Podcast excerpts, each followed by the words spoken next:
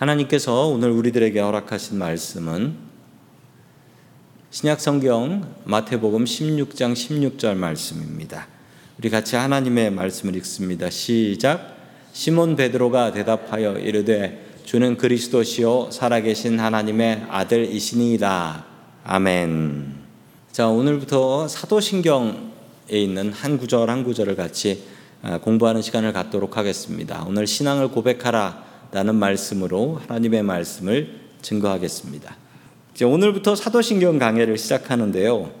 아셔야 될 것은 성경을 처음부터 끝까지 다 읽어봐도 사도신경은 성경에 없습니다. 어, 성경 표지에 있지 않습니까? 그 표지에 있는 거지 성경 안에는 없습니다. 그런데 오늘도 그랬지만 왜 우리는 사도신경을 외우면서 예배를 시작하는 것일까요? 오늘부터 사도신경 강의를 통해서 우리가 도대체 무엇을 믿는지, 우리가 무엇을 외우는지 그 알고는 외워야 되지 않겠습니까? 그 하나하나를 알아보는 시간 갖도록 하겠습니다. 첫 번째 하나님께서 우리들에게 주시는 말씀은 주님께서는 우리의 신앙의 고백을 원하신다라는 말씀입니다. 그래서 우리가 예배 전에 이 사도신경을 암기하는 거예요. 그 이유는 주님께서 우리에게 신앙의 고백을 원하시니까요. 그 고백하지 않아도 뭐 아시지 않습니까? 주님, 우리의 마음을 그거 틀렸습니다. 고백해야지 됩니다.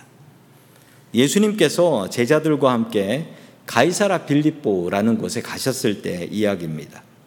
이곳은 지금도 가보면 돌로 된 멋진 판이라는 신전이 있습니다. 지금도 성지순례를 가시면 가서 보실 수가 있어요. 참 좋은 곳인데 멋진 산이 보이고 뒤에 헐몬산 보이고 시냇물과 폭포 같은 게 있는 멋진 곳인데 그곳에 이방 신전이 지금도 멋지게 남아 있으니 뭐 2000년 전엔 얼마나 멋졌겠습니까?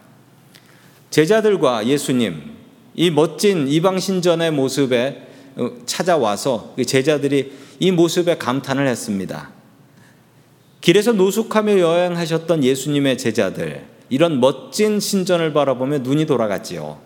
예수님께서는 바로 그때 제자들한테 이렇게 물어보셨습니다. 자, 우리 13절 마태복음 16장 13절 봅니다. 시작. 예수께서 빌립보 가이사라 지방에 이르러 제자들에게 물어 이르시되 사람들이 인자를 누구라 하느냐. 아멘. 세상 사람들이 예수님을 무엇이라고 부르는지에 대한 질문이었습니다. 그런데 예수님께서는 세상 사람들의 뭐 인기라든지 세상 사람들의 말 같은 건 원래 신경을 안 쓰셨던 분입니다.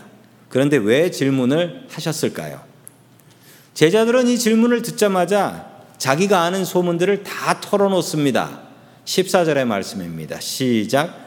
이르되 더러는 세례 더러는 엘리야라 어떤 이는 예레미야나 선지자 중 하나 하나이다. 아멘. 자, 예수님을 세례 요한이다라고 했던 이유는 세례 요한이 죽은 뒤에 나타나는 이야기입니다.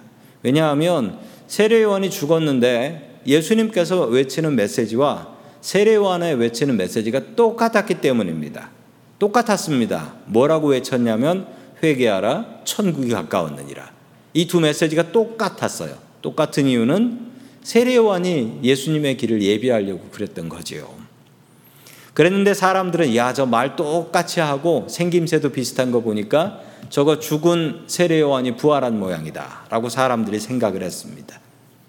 어떤 사람들은 엘리야라라고 이야기했는데 그 엘리야는 메시아가 오기 전에 메시아의 길을 예비하러 오는 선지자다. 그래서 엘리야라는 건데 그 엘리야의 역할은 세례 요한이 했던 거였어요. 6개월 전에 태어났지요. 자, 선지자 중에 하나일 것이다 라고 이야기하는 사람들도 있었습니다. 그러나 예수님께서는 이 사람들의 대답을 듣고 싶지 않았습니다. 오히려 세상 사람들이 그렇게 생각할 때 도대체 제자들은 뭐라고 생각하는지 이걸 알고 싶었던 것입니다. 세상 사람들이 예수 믿는 사람 어떤 사람들이다 라고 손가락질하고 욕하고 그런다 할지라도 우리에게 중요한 것은 내가 예수님을 무엇이라 고백하는가. 이게 더 중요하다라는 거예요. 자, 계속해서 15, 16절의 말씀 같이 봅니다. 시작. 이르시되 너희는 나를 누구라 하느냐? 시몬 베드로가 대답하여 이르되 주는 그리스도시요 살아계신 하나님의 아들이시니이다. 아멘. 베드로의 신앙 고백을 들으신 예수님께서는 아주 만족스러우셨습니다. 그리고 이런 대답을 한 베드로를 칭찬하셨고 그리고 베드로의 신앙 고백에 이런 복을 주셨습니다. 자, 18절 말씀입니다. 시작. 또 내가 내게 이르노니 너는 베드로라 내가 이 반석 내 교회를 세우리니 음부의 권세가 이기지 못하리라. 아멘. 이 반석이란 무엇을 이야기하냐면 딱 들으면 저 반석이 베드로 같습니다. 왜냐하면 저 베드로, 피터, 페트라라는 말이 예수님께서 지어주신 반석이라는 별명이었기 때문에 어, 베드로한테 반석이라고 하니까 당연히 베드로 위에다가 교회를 세우겠다라는 것으로 생각하실 수 있지만 그 뒤에 보면 베드로가 예수님께 십자가 지지 마십시오라고 했다가 사탄아 내 뒤로 물러가라. 베드로가 사탄 소리 듣습니다. 그럼 교회를 사탄 위에 세웠다는 꼴밖에 더 됩니까? 그래서 전통적으로 이, 베드로가 아니라 베드로가 했던 그 신앙 고백 위에 교회를 세우겠다. 요것으로 해석을 합니다. 교회는 교인들의 신앙 고백 위에 세워지는 것입니다. 성도 여러분 이것을 잘 아셔야 됩니다. 예수님께서는 우리의 신앙 고백을 귀하게 보십니다. 교회는 예수 그리스도를 믿는다고 고백하는 사람들, 그 사람들의 신앙 고백 위에 세워지는 거예요. 그래서 우리의 신앙 고백이 이토록 중요합니다. 우리 미국 장로교회의 교단에서는 두 가지 책이 정말 중요한데 하나는 Book of Order라고 해서 헌법책이에요. 그런데 그거보다 더 중요한 그 헌법책의 기본이 되는 것은 Book of Confession이라고 해서 신앙 고백서가 있어요. 신앙 고백서가 제일 중요한 책이에요. 우리 교단은 신앙 고백 위에 서 있기 때문입니다.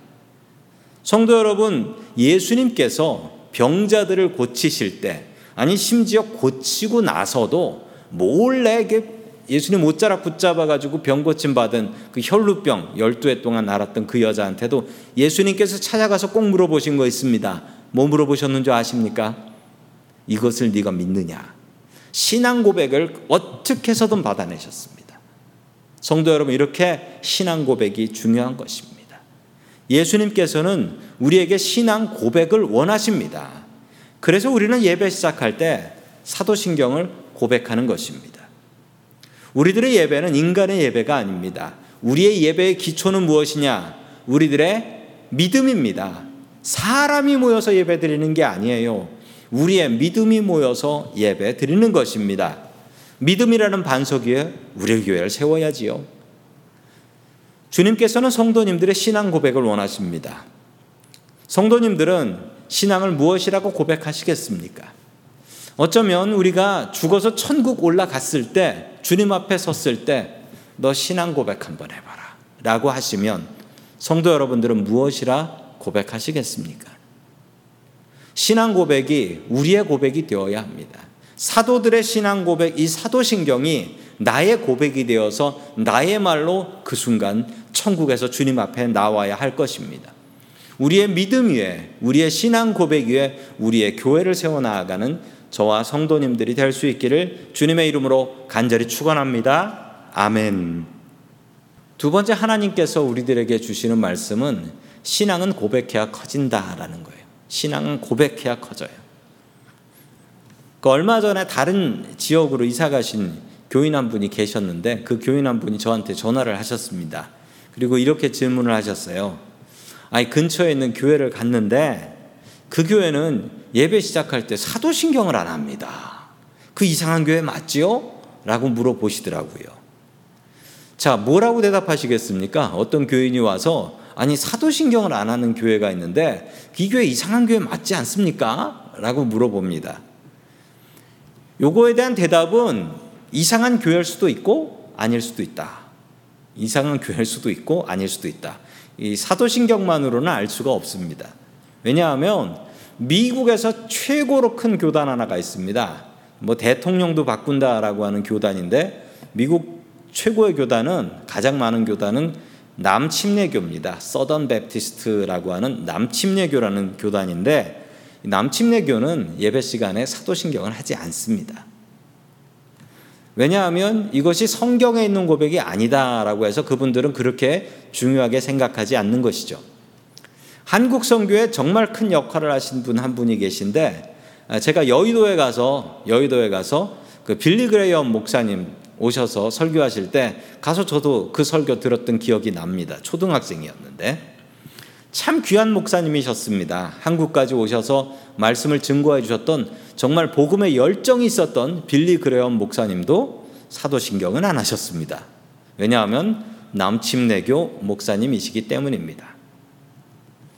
그런데 사도신경을 안 하는 교회들 중에 이상한 교회들, 사이비단들 꽤 많이 있습니다. 그래서 이 사도신경 것은 생각해 보셔야 합니다. 우리가 사도신경에 대한 오해들이 있는데 혹시 이 얘기 들어보신 분 계실지 모르겠는데요. 사도신경에는 12개의 고백이 나옵니다. 12개의 고백. 그래서 어떤 분들은 사도신경이 12제자들이 하나씩 얘기한 것이다. 라는 얘기예요. 예를 들자면 이런 거죠. 12제자들이 모였는데 우리가 신앙의 고백을 만듭시다. 베드로, 당신은 뭘 믿소? 전능하사 천지를 만드신 하나님 아버지를 믿습니다. 뭐 그럼 그 다음에는 요한 당신은 뭘 믿소? 이래 가지고 12개가 나왔다라는 건데 틀린 얘기입니다. 틀린 얘기예요. 이렇게 아시면 안 돼요. 이 교회 역사를 살펴보면 이렇게 해서 나온 게 사도신경이 아닙니다. 분명히 뭐 사도신경이니까 사도들이 했겠지라고 생각하는데 그 사도가 그 사도가 아니에요. 열두 사도가 아닙니다. 그냥 믿음의 지도자들이 고백했던 우리 선배들의 고백이다. 이렇게 아셔야 됩니다. 교회 역사를 통해서 쌓인 고백들을 모은 것이 이 사도신경이에요. 그래서 이 사도신경의 역사를 보면 제일 기초가 됐던 건 AD 325년에 니케아 종교회의. 이게 제일 중요하고요. 여기서 나온 게 니케아 신경이라는 게 있습니다. 이게 사도신경의 기초가 돼요. 자, 그리고서 381년에 콘스탄티노플 회의에서 좀 더 다듬어졌고요. 그리고 431년에 에베소 회의에서 더 많이 다듬었습니다. 그래서 끝내 이게 다 다듬어져서 지금 예배에 들어온 건 12세기의 일입니다. 12세기. 꽤 오래된 이야기이지요. 자, 그래서 어떤 분들은 이 사도신경이 카톨릭에서 온 거다라고 해서 안 하시는 분들도 있습니다. 맞습니다. 왜냐하면 12세기면 개신교가 나오기도 전, 전이었기 때문에 가톨릭이지만 여러분 성경은 더 오랜 역사를 가지고 있고 그 성경에 나온 사도들이 가졌던 믿음입니다. 그걸 우리는 받아서 고백하고 있는 것이죠. 이게 제일 처음에는 어떻게 사용되었냐면요. 세례 문담용으로 사용됐습니다. 그래서 세례를 받겠다라고 하는 사람이 있으면 그 사람을 물 있는 대로 데리고 가서 그 세례 주기 전에 이렇게 세례 문답을 했습니다. 뭐라고 했냐면 세례를 주시는 사도가 목사님이 이렇게 물어봤던 것이죠. 전능하사 천지를 만드신 하나님 아버지를 믿습니까? 그렇게 하면 세례를 받으려고 무릎 꿇은 분이 내가 믿습니다라고 고백을 하고 그 다음으로 넘어가서 그의 외아들 예수 그리스도를 믿습니까? 라고 하면 또 그분이 아, 내가 믿습니다. 라고 고백을 하고 이렇게 오고 가는 질문이 12개가 있었다. 원래 이 사도신경은 세례 문답을 할 때 정말 1대1로 신앙의 고백을 받을 때 사용했던 말입니다. 그랬던 사도신경이 12세기 경으로 들어와서 예배 시간으로 들어왔던 겁니다. 그래서 예배를 시작할 때 우리가 사도신경 하심으로 예배를 시작하겠습니다. 이 전통이 12세기부터 시작된 것입니다. 즉 사도신경은 우리의 믿음의 선배들이 가지고 온 믿음이 모인 것이 사도신경이다. 성경에 나오는 것 아닙니다. 그러나 성경을 믿은 사도들의 고백이었다. 그리고 이 당시 또 이 사도신경이 나오게 된 중요한 배경 중에 하나는 당시에 사이비 이단들 잘못된 가르침이 너무 많았다라는 거예요.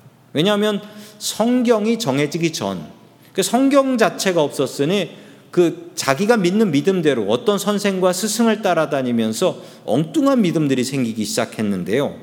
그런 주장 중에 하나를 제가 가지고 왔습니다. 그 주장 중에 하나는 이것입니다.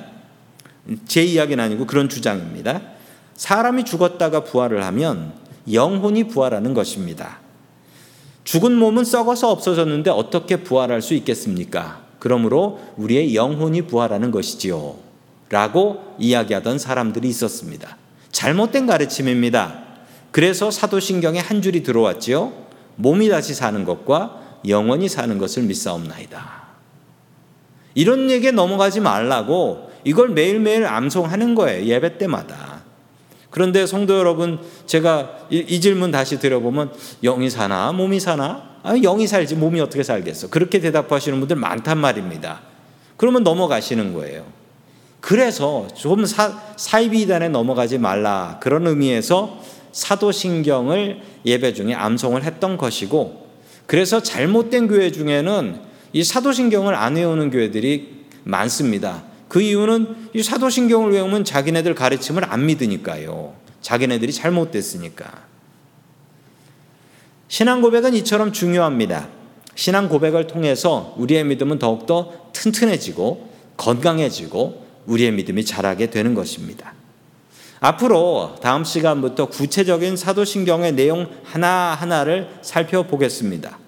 배우는 것으로 끝나지 말고 우리가 무엇을 믿는지 확실하게 하고 또한 우리의 고백, 나의 고백을 만드셔서 주님 앞에 서셨을 때 그 고백을 주님 앞에 드릴 수 있기를 주의 이름으로 간절히 축원합니다. 아멘. 다 함께 기도드리겠습니다. 전능하신 하나님 아버지, 우리들을 믿음의 자녀로 불러 주시고 우리들의 마음속에 믿음을 허락하여 주시니 감사드립니다. 주님께서 제자들에게 신앙 고백을 원하셨던 것처럼 우리들에게도 믿음의 고백을 원하시는 줄을 믿습니다. 우리도 주님 앞에 베드로와 같은 믿음의 고백을 드릴 수 있게 도와주시옵소서. 우리들의 고백 위에 우리의 교회가 세워질 수 있게 도와주시옵소서. 앞으로 사도신경의 고백을 통하여 우리가 믿는 것들을 더욱더 굳게 하시고 우리들의 고백을 주님 앞에 드릴 수 있게 도와주시옵소서. 모든 말씀 예수 그리스도의 이름으로 기도드립니다. 아멘.